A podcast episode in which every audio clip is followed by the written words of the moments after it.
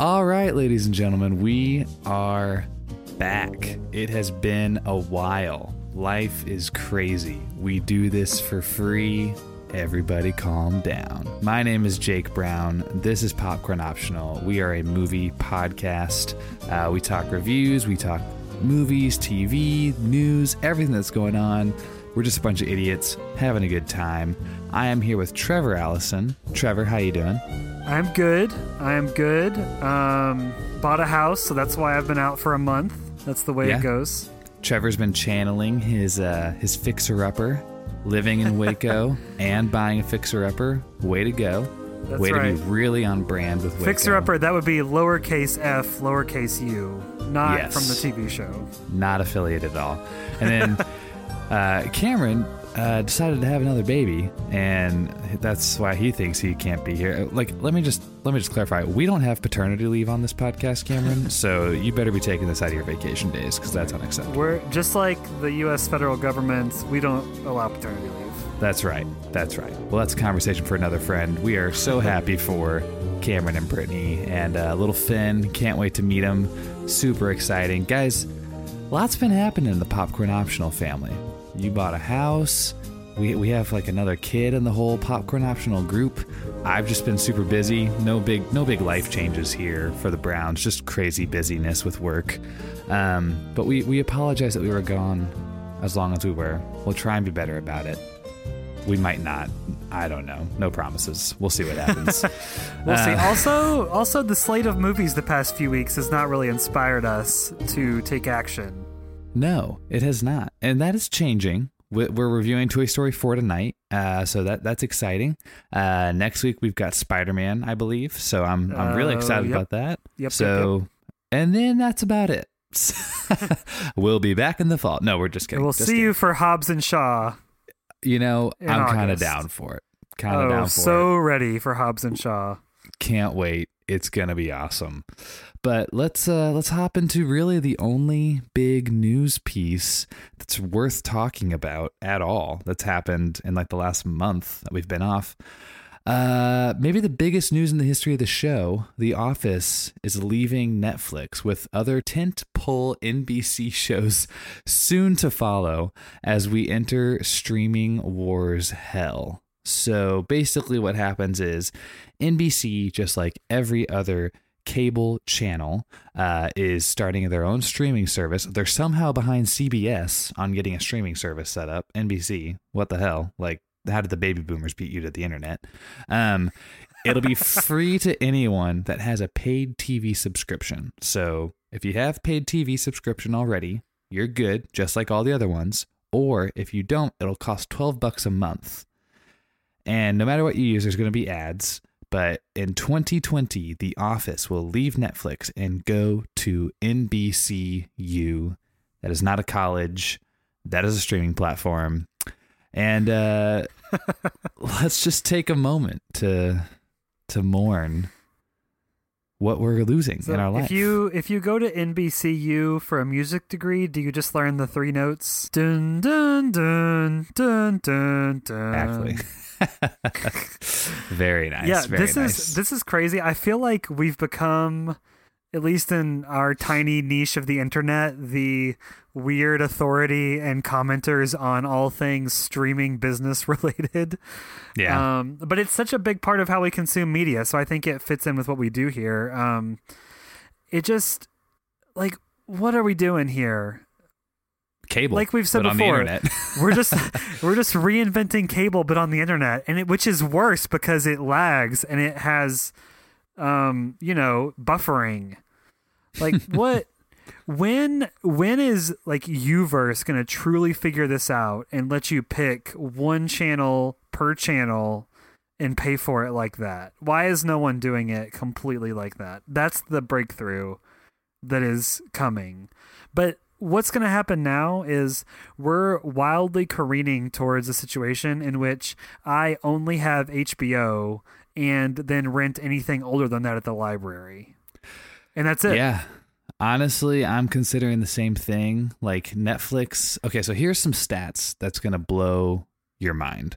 These First are insane off, office stats. Just truly yes. insane. The Office makes almost a hundred million a year in licensing fees. Uh, that's not just on Netflix. That's kind of everywhere that you can stream it. But a hundred million a year. Uh, they make more than five hundred thousand dollars per episode for streaming fees, and on Netflix, it accounts for almost three percent of all streaming. That is insane when you think about how much content is on Netflix and the fact that three percent is one show. It is it is responsible for over 52 billion minutes of productivity being lost in this country last year. Um, that's how much that's how much it was streamed and watched last year.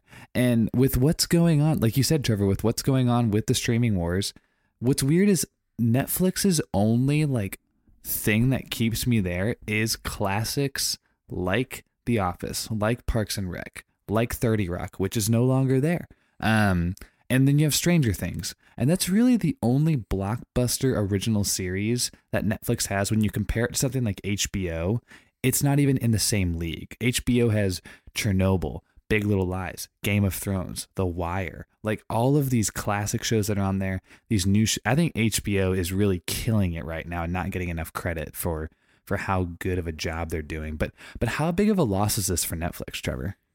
I mean, you said it yourself. It's three percent of their viewing, which is really insane. Like I, I don't I don't feel like we can say that too many times. How crazy that is. Um, I had no idea. Um, but but yeah, I I don't know that it's necessarily on its own going to keep me away from Netflix. I know we all of us have been trending away from it anyway. Um, I would say that Black Mirror is not necessarily a top tier show, but a second tier show that's pretty good and worth watching. Um, but you know, those come out once every year or two, and there's three or four of them. So Yeah. you can borrow somebody's password to watch that. You know, like it's not a big deal. Um, But we're also on the trend that Netflix's prices are only going up. I mean, in the last I think five to six years, Right. they've almost doubled their prices. Well, when they're So- spending thirty million dollars on Lost in Space reboot, I mean, the money's got to come from somewhere. But the the one thing that's keeping me interested in Netflix is I think they could do something really cool with the with Chronicles of Narnia. I think if they put the money into it and they make it in a miniseries format instead of a movie format, I think it could be something really special and really cool. Yeah, that would be cool. They're also making a uh, a Witcher series, which I'm I love those video games, and I'm a, I'm a huge nerd. So that's interesting with Henry Cavill attached as the the lead. Um, Is it jacked Henry Cavill or regular Henry Cavill? I think Henry Cavill has become permanently jacked. I think that's what's happened. I approve. Um, I I think the other I don't know uh, if you go on Netflix recently, you can sense the amount of acquisition that they're making and kind of like reaching for new markets. I feel like if you go to new releases or recently added categories, it's like exclusively foreign films or anime that's been dubbed for American audiences. Have you noticed that? Yeah, I know that they're really pushing um, the the films that have been huge in China recently, like The Wandering Earth. That came to Netflix pretty quick here in the states. Um, and I and so I mean I I don't know I don't know what I think they're I think Netflix has always especially well I'll say this since Netflix really hit it big, transitioned into streaming over DVDs as their main business source, they've really they throw stuff in a million different directions all the time. And and I think they're just looking for what sticks and what where the cycle is at. Yeah. Um so I, I think I mean Netflix is here to stay. They're not gonna go away. But are they gonna keep the market share they have? I mean, I don't think it's unreasonable to say that losing the office is gonna lose three percent of their subscribers. Yeah, I don't know. It's gonna be know. interesting. It it's with the subscription model and Netflix being really the pioneer of it, besides Amazon Prime. I mean, let's just guess that Netflix has a hundred million users. I, I'm sure they have more than that. But what they're making a, worldwide, they're, definitely. They're making about what like a billion a month in revenue. Is is that So they've Yeah. they've got to spend this money somehow. I understand. What do you what do you think they pay in cooling for their servers though? I I have no clue. Like the amount of data. I don't know. Sometimes though, the uh, the streaming quality makes me wonder. Like, hmm, why am I paying this much a month if uh, we can only show six pixels on the screen at a time right now? Yeah. Uh, I don't know, man. I it it worries me about Netflix. I I find myself moving away from Netflix except for things like The Office, and that's it. Yeah. Yeah, I'm So- I'm I'm there with you. So pouring out for Michael Scott and the Office crew. The- Um, the most important question we haven't asked is what percentage of that 100 million does Creed Bratton receive? I was thinking this like, what do you think the distribution distribution is of that? Is that is that like all going to NBC? I'm sure the producers are getting a cut, and that's why Michael Schur and Greg Well- Daniels are both honorable mentions. Like, I'm sure there was a part of the contract renegotiations after like season six and seven, Right. Where Well, they're there's getting gotta be- licensing fees and Yeah, everybody who's part of one of the unions has to be getting something. Yeah. Um, the actors, the the crew, the producers, the writers. I mean, this is Um, why like Jenna Fischer has just been like, you know what? I'm gonna be a mom. Like, Yeah, I'm gonna. I'm just gonna be funny on Instagram. I'm Jenna Yeah. Fischer. because I'm making so much money. So, you know, good for her. Good, good for all of the office That's crew. that is 100 percent the goal for me. Like, if you can do one thing, work for seven or eight years, and then like just live a decent, comfortable life after that. Like, why do you need to work? What is Yep. what? Are, what are you doing? Yeah, it's it's all about making money when you sleep, right? That's that's the goal. Who would have thought we'd be taking financial lessons from Michael Scott? I declare bankruptcy. Uh, all right. Well, uh, Trevor, I guess the last question is, what's your plan for the streaming apocalypse? I mean, are you gonna are you gonna do a bunker in the backyard, or like what what are you thinking? I mean, I think the I think I have to start buying four dollar DVDs at Walmart again. I think that's the only way around this. Yeah, I think we are kind of seeing a transition back to physical media a little bit. Um, uh, for for for all of you out there, I think it's like seventy dollars on iTunes to buy the whole Office series, and you own it. So there's that option if you don't want to keep paying for Netflix. Get a DVD for hundred dollars. I don't know. There's or just get like a library subscription uh, or card and go get it from your local library and watch it as Yeah, you wish. Yeah, get a library subscription and get Kanopy. It's free if your library does that, and then watch a bunch of classic and foreign films instead. There you go. Don't don't do what I do and just keep watching The Office over and over again so you can quietly quote it to yourself while you do other things while it's on in the background. Oh, I have a problem. Okay. Moving forward.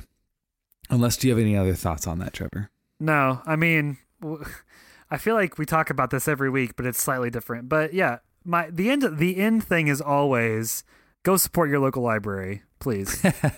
we we are like weirdly the, the champions of the library. I like it. I appreciate it. And Knowledge is power, and at the library, it's also free.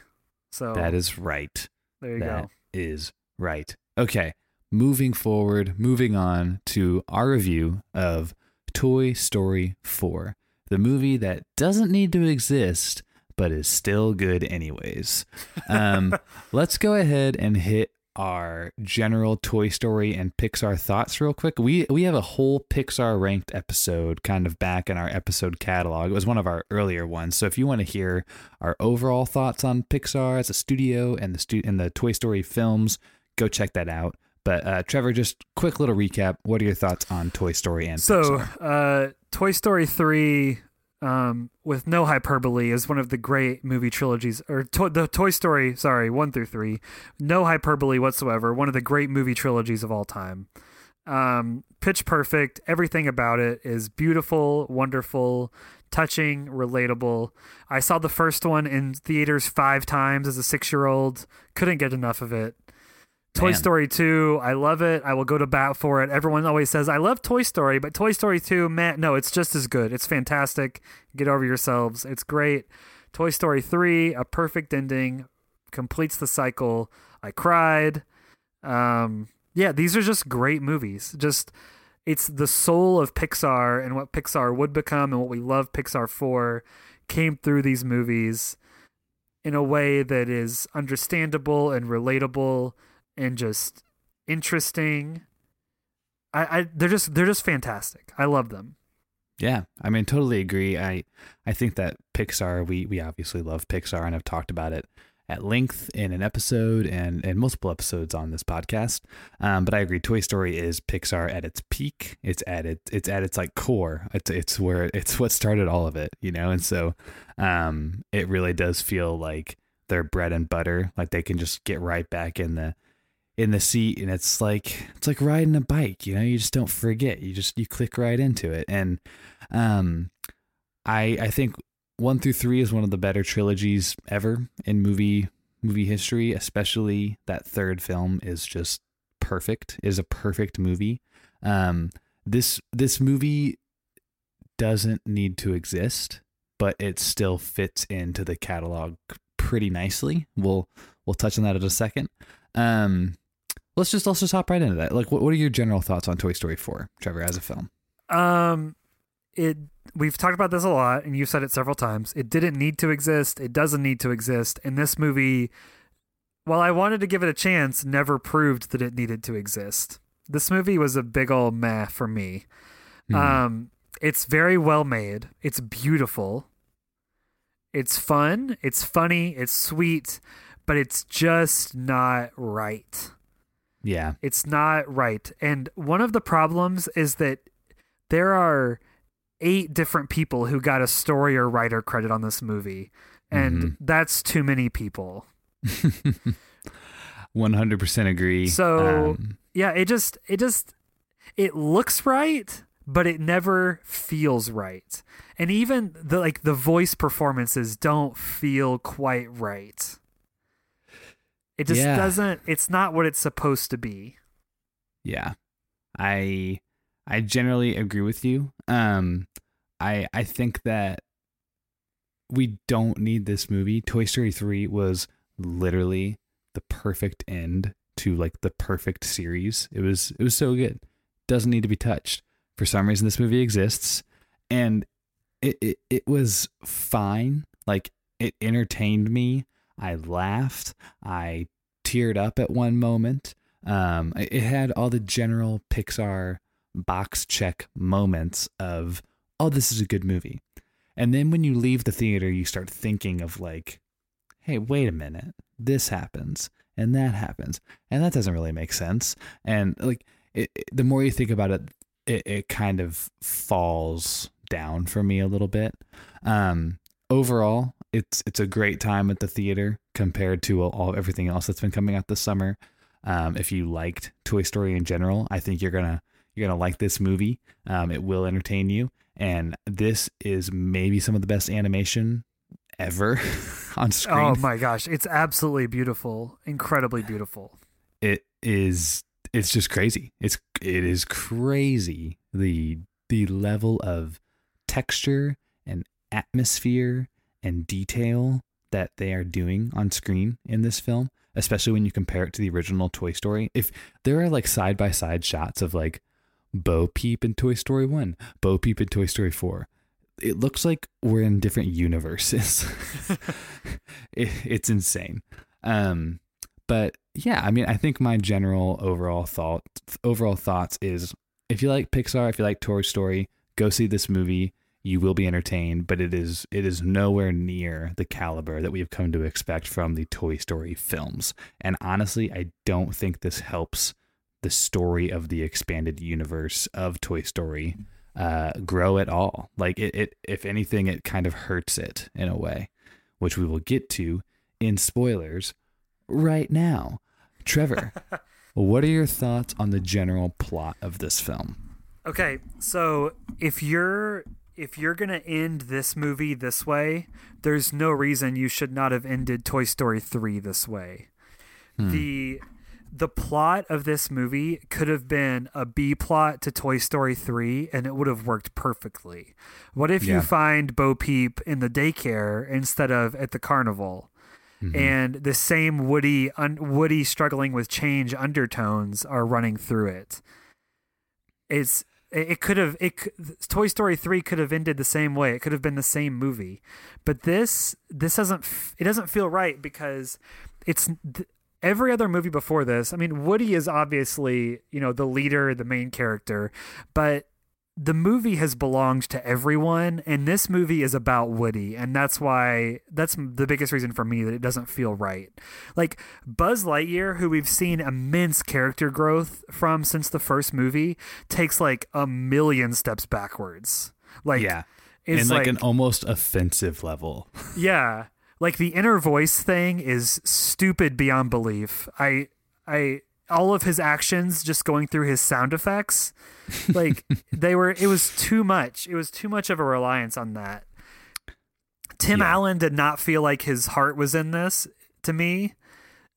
Buzz Lightyear taking a weird back seat here I did not like. I just there's the yeah, how it fits in the overall narrative is what I have massive issues with here. Yes, and and we'll get to kind of like what's happening in the world in a little bit. I totally agree with everything you're saying, Trevor. The characters feel weirdly like like square pegs and round holes almost in this film. Um, also, I think that a big issue for me is that the plot changes halfway through the movie. Like Yeah. Halfway Yeah. through the, like at the 30 to 40 minute mark you're like oh okay we got to protect forky forky's going to go on this self-realization that he is not trash and he's a toy just kind of like it's like toy story 2 or toy story 1 all over again with buzz lightyear and Yeah. you're not a space ranger you're a toy what does it mean to be a toy and then like we take this shift away from saving forky to this weird like character realization slash almost like abandonment that Woody does that we'll get to here in a second. But like the the plot, there's not like an A and a B plot. There's like plot one, plot two. And there's like this this hard shift. Yeah, and Um, and there's there's we the villain gets redemption for no reason. Absolutely. No, reason at the, all. The the redemption is not earned whatsoever. Yes.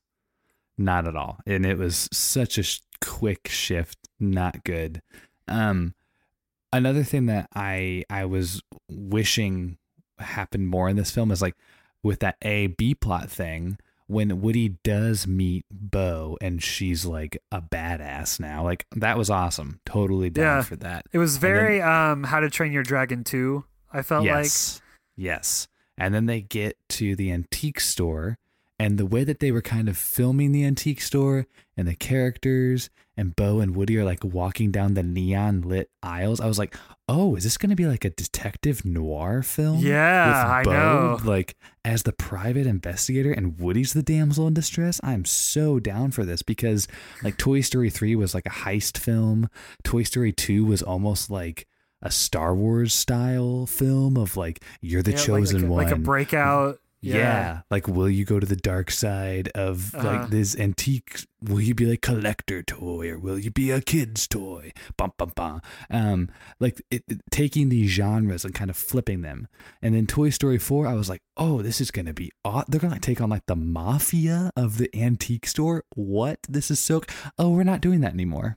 That's just over. Like it was, it was so weird. It was such a weird pivot. And I, I was a little let down by that because they were kind of setting up my expectations in one direction and then they went another direction that kind of let me down.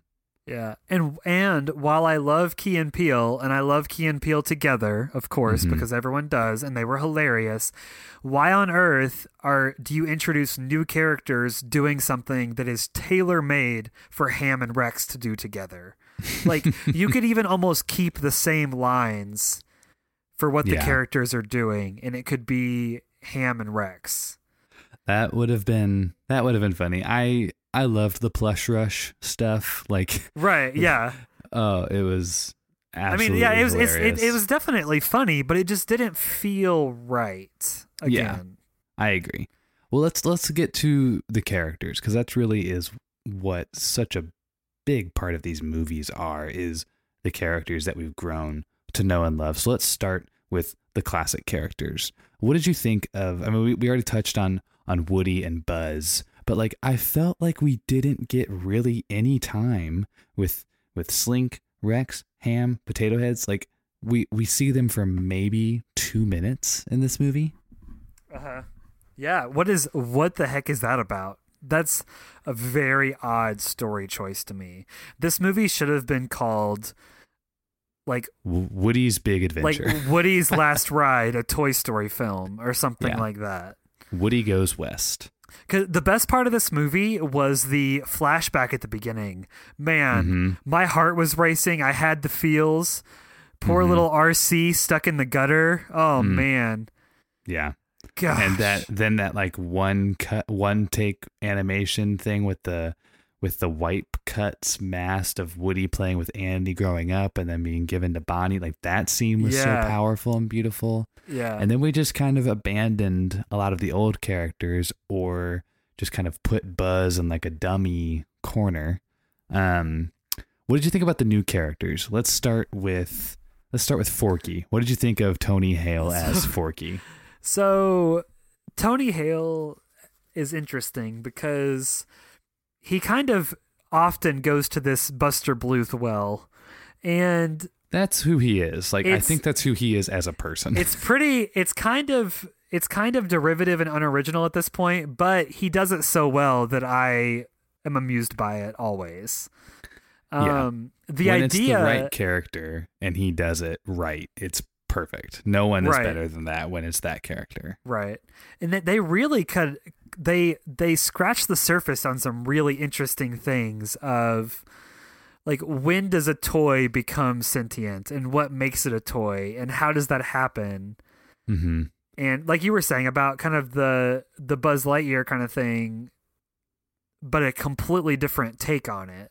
hmm And and then it just suddenly becomes a backseat and then he's this weird hostage that doesn't realize he's a hostage because he's dumb.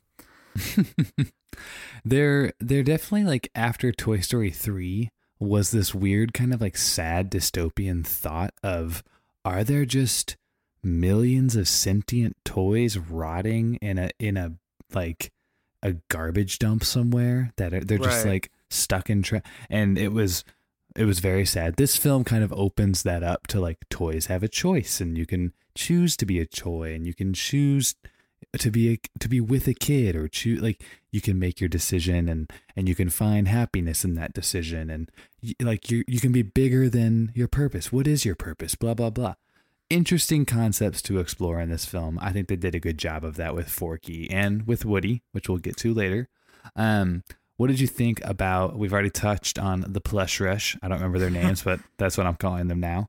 Um, what did you think about Gabby Gab or Gab Gab Gabby, whatever her name was? Uh, Gabby yeah, Gabby. Gabby Gabby. I thought she was interesting. I thought Christina Hendricks was very good. She does that.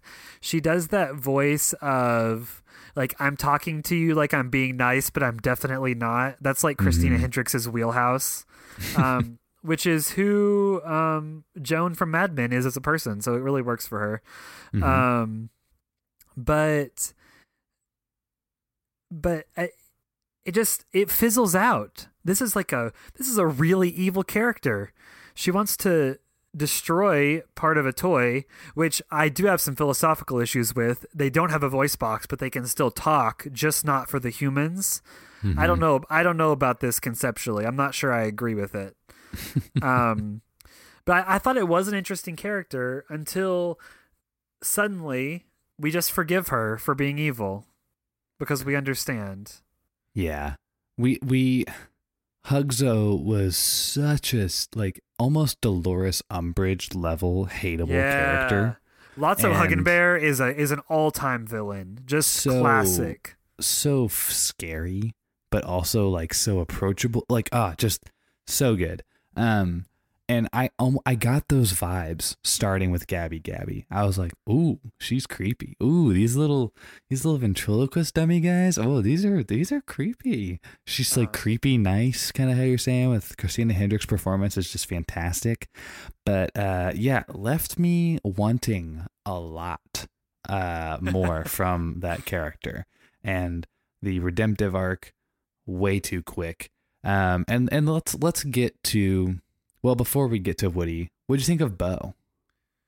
Um, I I liked Bo. I thought she was a really interesting character. I think that the way that she is makes sense based on her experiences.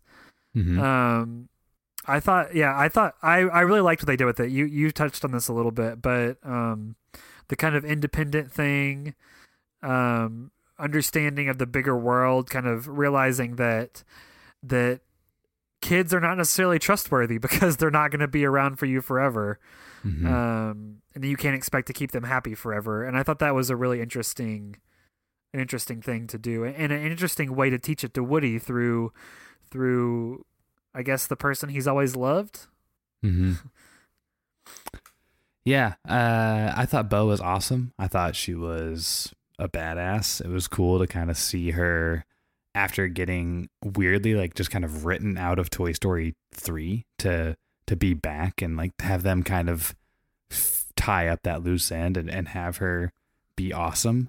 Um, I also thought that it was a great way to kind of introduce this this concept of choice and choosing to uh, have a kid, basically. Um, choosing your purpose is essentially what this movie is about. That's what I got out of it. And they explore that through a few characters, Bo and Woody. What did you think of Woody in this film? Ugh, he just I don't know. I I mean I understand why he's kind of sad and mopey. Um He's tired, man. He's not Yeah. the main kid. He's not the main toy anymore. He's tired. I I, I I, get it. it just doesn't I don't know it doesn't feel like Tom Hanks was all there part of it for Yeah. me. I think that's that's why I feel a little lukewarm on it. He just didn't seem right. I think for me, my issue with it is that Woody at this at the end of this film, the choice he makes for himself almost seems to go like explicitly against who the character is at the core of the character, like that we've gotten to know. You know? Like we've spent three, three and a half movies of Woody doing anything possible doing everything it takes to like take care of a kid, to love a kid, um, and and be there for the kid. And then in in the fourth movie, he just kind of is like, nah, I, I'm done. Like, I'm over it. Yeah. And that was interesting. That that that was weird. Um, because I feel I felt like Toy Story 4 was making this this this film that was a beautiful metaphor for for parenthood and and the the the the levels that we go to for our children and and what does it mean to be a parent and what does it mean to to to struggle and and to choose to love your kid no matter what because that's your job and your job is to be there for them. And oh no he's gone. He's leaving. There there he goes. He chose Bo. He chose his girlfriend. Oh my you know like that was just I'm that was not a little weird. I'm not sure I like the idea of toys that are not made that way to be love interests. Like Mr. and Mrs. Potato Head, cool with that. Barbie and Ken, cool with that. But I don't I don't like I don't think that that should be something that they're capable of maybe. I don't know. It's a little weird. It's a little weird when you start thinking about it. The uh I was sitting next to a couple that was the the the girl in the couple was very emotionally affected by this film.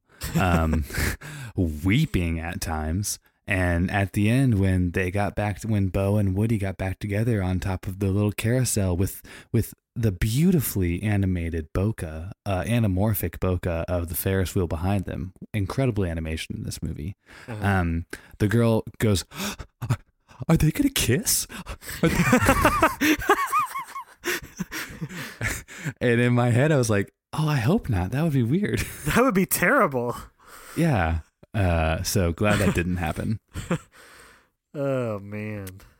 All right. Well, I guess I don't want it to sound like we're just complaining and crapping all over this movie because it's it's better than 90% of the other movies that are going to come out this year, but there is the Pixar standard. Um, and they unfortunately have created this for themselves.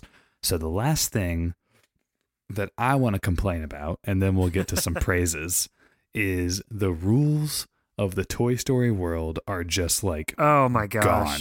They're just oh gone. my gosh. It breaks every rule that it's established of the last few movies. Like toys are taking chances left and right. They're literally talking to humans and like severely affecting the world to a point where it would be impossible for a person to not notice what is happening. Yeah, it's the humans are so dumb. it's Um, it's it's too much. It's, It's way too too, much. much. It's too much. Also, Woody does a 10K in the matter of a couple hours. He's like jumping out of a car. How far is it? 5.2 miles. I can make it. No, you can't. You're a toy. Oh Uh, yeah. This is this is the first movie that I believe that Pete Docter was not involved in at all. So Hmm. okay. Interesting. take that for what it's worth. Andrew Stanton co-wrote the screenplay, and John Lasseter was also involved with the story. So, and Rashida Jones. right, yes, who I think was involved on the story for Toy Story three as well. Yes. Is that right? Yes. Yeah, um man, just just some weird some weird decisions in this film with characters and the plot. Yeah, it's almost this film. This is a, a strange complaint that we don't usually have on this podcast, but the expansion of this world asks makes you ask too many questions that you don't like the answers to. Hmm. How so? What what is one Well, of Well, I mean, just what we were talking about with the idea of like, are all these toys in the dump somewhere? Like, Yeah. and I know that Toy Story 3 kind of touches on that, but it's so it's so singular for just that one moment and it doesn't feel like it expands to the rest of the universe. But Yeah. this, they're like literally on a road trip and in a different place. And it causes you to think about, oh, there are toys everywhere and and all of this and oh my gosh, I've thrown toys away before. You know, and it's I, I think it it pushes the envelope too far on the concept Yeah. while still trying to keep it in a gr- fairly grounded reality, notwithstanding the unified theory of Pixar. it would have been interesting if it was like for some reason just like Andy's neighborhood is able to have these Yeah. toys be sentient. Like there's Right. something happening there and then like you can get to know the other houses in the neighborhoods and build kind of relationships between like the house across the street has these toys and down the street are the bad toys. Instead it is literally this this universe of incredibly emotional and empathetic uh, creatures that are just being tossed to the wayside. Yeah, see, here's what's happening here. This the way that this story and plot works, it undoes our suspension of disbelief, which I think is a quadruple negative. But Yeah. but we didn't ask these questions after the first 3 films. That's true. That's true. So we we've kind of had our complaints about the plot. Once again, I want to reiterate that this is you know, there are issues, but it is a I enjoyed it. I laughed, I teared up, I felt the Pixar emotions. You're to like this movie. We just have incredibly high standards um, for specifically Toy Story and Pixar films. Um, and one area where they crushed it is the technical aspects of this film. This is maybe some of the best animation I've ever seen. It's yeah, it it's and it's it's interesting in that I don't feel like they they didn't reinvent the wheel and Pixar rarely does, but they just do what they do better than anyone else does it. They didn't do anything groundbreaking like Into the Spider-Verse or anything like Mhm. that, but they just took their style and once again upped it and it's just perfect and beautiful. Um, if you see this movie, try to see it in IMAX or wait and see it on Blu-ray or in 4K or something like that. You've got to see it at Mhm. highest quality because it's it's definitely worth it and completely beautiful.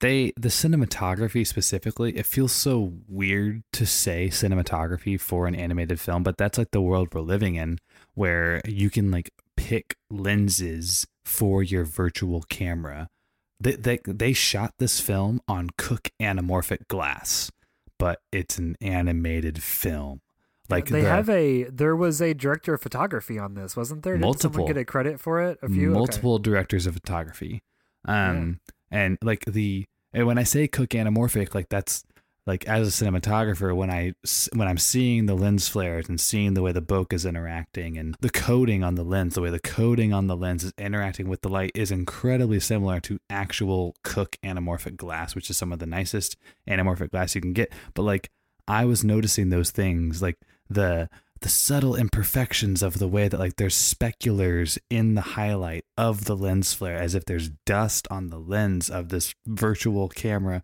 showing us animated toys coming to just like the levels that they're taking here to make it feel as real as possible is fantastic. Also i don't think any other studio comes close to pixar's capability to animate emotion in a human face Oh on a gosh. computer generated character. You guys, I can't. I you guys, I'm so used to being with Cam. Miss you, Cam. Um, especially this is the first time I've seen one of the Toy Story films since my daughter was born, Oh, and it's impossible for me to not substitute my daughter for Bonnie in my brain, and and and that that I think that says a lot about the reality of it that I can see my daughter and her actions through this animated character. hmm That it just Did you- feels like that. Did you tear up when that little girl was lost and then picked up? Oh my gosh. Gabby Oh my was like, gosh. "Are you lost too?" I I, was. I I was. I, uh, I don't know that I could watch that scene again. I just between Yeah. th- between that and Shazam, we've had too many kids lost at carnivals and movies this year, uh, and so true, And I guys. can't, and I can't do any more of that. just kids don't go to carnivals. This is what oh we've my learned. gosh, that was that was, and it was a weird. It was almost like a. It was almost like a cheating sort of emotion. Like Toy Oh, Story yeah. 3 earned its crying moment through Oh, yeah. years and years of experience. And then this was like, oh, yeah, we'll make them feel random girl lost at the carnival. Absolutely. Try to get through this, parents. Absolutely. The funny thing too is like with with Toy Story 3, it was like you're emotional because we might lose these characters that we love. And with this one, it was like I didn't care at all that Gabby Gabby got picked up and like the culmination of her character arc. Couldn't care less. It was like Yeah. this girl is so sad. Somebody help her. I know, right?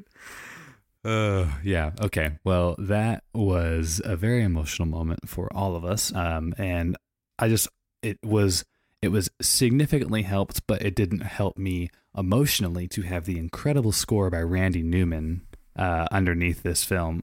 Like, I'm not a Randy Newman fan, but for some reason, his music just belongs in these Toy Story films. It's, It's- just it. They cannot exist without the other. It's, It's just perfect. it's such a going back to the very first one which is can you imagine this? A upcoming studio that Steve Jobs used to work for at some point makes a feature length film outside of the studio system and they call you Randy Newman who you know has a pretty loyal cult following and is kind of a big deal especially as a songwriter. And he Yeah. just he just I guess shows up watches this film one day and is like oh yeah I get the vibe.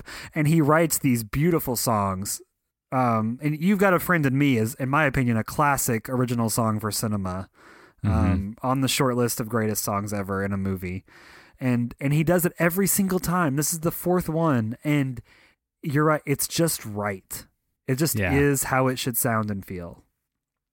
There were multiple moments where the score would swell and it would just be complementing it so perfectly what was happening emotionally to the point where like I generally don't notice scores until a- afterwards and I re-listen to them and I'm like mm-hmm. man this was so good but I was notice actively noticing like this is so perfect like it it ties the world together makes it feel so so real and, and, it's this it's this like genreless music like Yeah. it's like it has these elements of like classic cowboy music Yes. and American folk music, but it also just has that it has that kind of Randy Newman bounce and bubble to it. But but it just wouldn't work with anything else. I don't even know I don't like I said, I don't even know what genre this is. Like what is it? It's it's just music that goes with Toy Story. That's what genre it is. Yeah, I honestly don't know if it is. A, it's just Toy Story music. Like when Like I it's not hear it, classical. It's not it's not guitar whims- music. whimsical, It's- whimsical cowboy music. oh, and it's perfect. So yeah. yeah, the technical aspect, fantastic. Um, where do you see the franchise going? Like, is it over? It feels over, but it feels less over than it Here's did with Toy. Story Yeah. Three. that is a weird. You're right. That's a weird thing that we ended up like that. But you're right. It, like I said from the very beginning, if you were going to end this movie like this, it doesn't make sense to have not used it in Toy Story Three. And Like- also to have it- all of the post credit scenes of like the adventure continuing and like opening up the world even more. Right. So I don't know. You well, I don't want spin-offs. We don't need spin-offs, but you also can't make a Toy Story movie without Woody. I'm I'm I'm a hard pass on that. Especially with how dumb they've made, made Buzz Lightyear.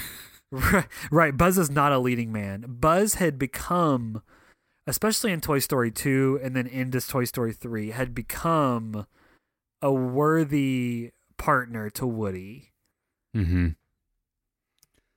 Yeah, they balance each other out um, with like the same mission and goals and understanding, um, just different personalities. It was a perfect marriage. yeah. So I don't know, man. I don't. I think it's done. I think the franchise is done because like the Toy Story films are the story of Woody. Like, I I mean, we think are about like Woody's character arc, and I would say that his character arc, he's basically ridden off into the sunset with his his girlfriend. Like right. that's basically what See, happened. What what this should have been was is it should have been a 25 minute short without Forky. yeah, Forky was very unnecessary in this film. When you really kind of zoom back and and like look at the overall character arc. There's I can I could probably think of five ways in the next 2 minutes how to get Woody inside that antique store without Forky. Absolutely. Um I, and also uh, I mean one other cameo where we haven't talked about yet is uh Keanu Reeves as Duke Kaboom. Oh man, he was awesome. He Keanu was Reeves so can good. just he's a mensch. I don't care that Cameron's not here. We're not even voting on it. He's a mensch. Keanu Reeves, mensch. Welcome. Executive order. I don't even know I'm not sure that I would have said that prior to John Wick.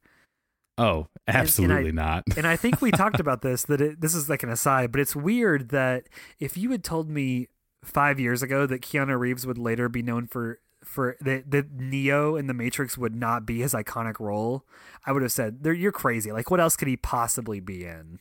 Yeah. Um, and is also like this mythical creature of just like perfection that does good things for random yeah, people he's and just I like had no idea. He's disappears apparently the then- nicest person in the world. yeah. Like, like there are hundreds of stories on the internet about how he's the nicest person on earth. and the internet is obsessed with him. Yeah, Keanu Reeves, you're you're a mensch. Come hang. You might listen to this. We don't know. You're so mysterious. If you do, let us know.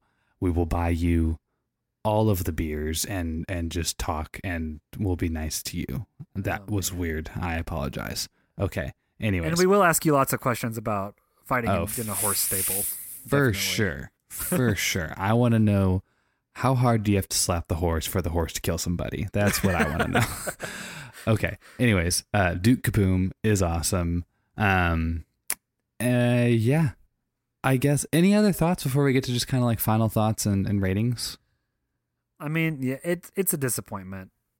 Hmm. I don't I don't need to go into it over and over again, but but it was a disappointment. Yeah, I think I don't think I was as disappointed in it as you were. Um, I think I, I enjoyed my time in the theater. I laughed. I, I teared up. I mean, it hit all the emotional beats you want in a Pixar film. But I mean, like we've said time and time again, Pixar has has become its own worst enemy. And that when you go into a specifically a Toy Story Pixar film, you are expecting it to be one of the best films of the year. It should be in the top three. That's the world that they have. That's that's the standard they've built for themselves. Um, and that's tough. That's hard to do every single time. But that is what you have built your audience's expectations up to. So I liked it. I enjoyed it. Um, but I do agree I was a little bit let down. Trevor, what is your grade for Toy Story 4? Um, I'm gonna give this a Toy Story two and a half out of Toy Story four. Ooh, Um, it's just- not even a C when you I like. mean, well, you know, you don't really have it. Doesn't really always translate to a hundred, um, hundred percent. But I mean, it's it's fine. It's it's a well made film. It's a it's a good film. It's a sweet film, but it it raises too many questions. It doesn't answer them well, in my opinion. I just don't like what has happened to this. Hmm. Yeah. Um I I agree with you, Trevor. My rating's gonna be a B. Um I enjoyed it. I was a little let down. I'm really intrigued to see what happens with it at the box office now that Spider-Man is starting to play. Um I, I wonder if like Disney's kind of going against themselves because Disney owns everything now. um, we'll see what kind of legs it has. I definitely think it's by far the best kids movie that's going to come out this year. Um, I and- disagree. oh, I, I I think How to Train Your Dragon: Hidden World was better. I haven't seen that one. I missed Oh, that you have, one. I forgot So- you haven't seen it yet. Okay. and it's one of my favorite series ever. So I need I need to get on that one. yeah. Um, but you know, overall, not great, but also not bad. A lot better than the other crap we see. Uh, and here's to a completely original lineup of Pixar films to come. There are no sequels on the release, like upcoming calendar of Pixar. And that's the first time in a long time we've been able to say that. And that is really exciting. So looking forward to what's Although to come. they do apparently have um uh an animated film that exists in the Bright universe coming soon though. Oh my god, no. Stop What's what's what's that thing called? What's it called? Onward? Outward? Onward. Onward? Out, out. Yeah, something like that. Is that in the Bright universe? Is that a real thing or are you just No, cracking I'm jokes? just I'm just kidding. It just it Okay. just looks Oh my like God. Trevor. I mean, it's got it's got mystical. Fan, fantasy creatures, and they're driving vans around in Yeah. the neighborhood. So it's, it's Honestly- it's pretty much bright. that trailer is not good. I hope maybe we'll get another cool Bastille song out of this. So I'm Maybe that. that trailer is not good. I am I am worried. I have concerns. Yeah, I do too. Also, uh no Pixar short in this movie. I was Yeah, upset, but I was very glad it wasn't another 25 minute frozen Christmas thing before Coco cuz god that was the worst. Uh, All right. Well, let's go ahead and get to our content of the week.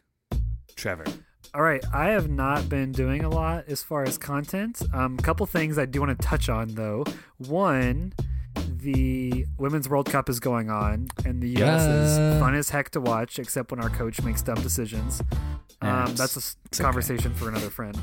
um, but watch the U.S. ladies. Also, the U.S. men are playing uh, soccer team are playing in the Gold Cup, which is the North American tournament. Also fun, and they're doing pretty well as well. So lots of good soccer.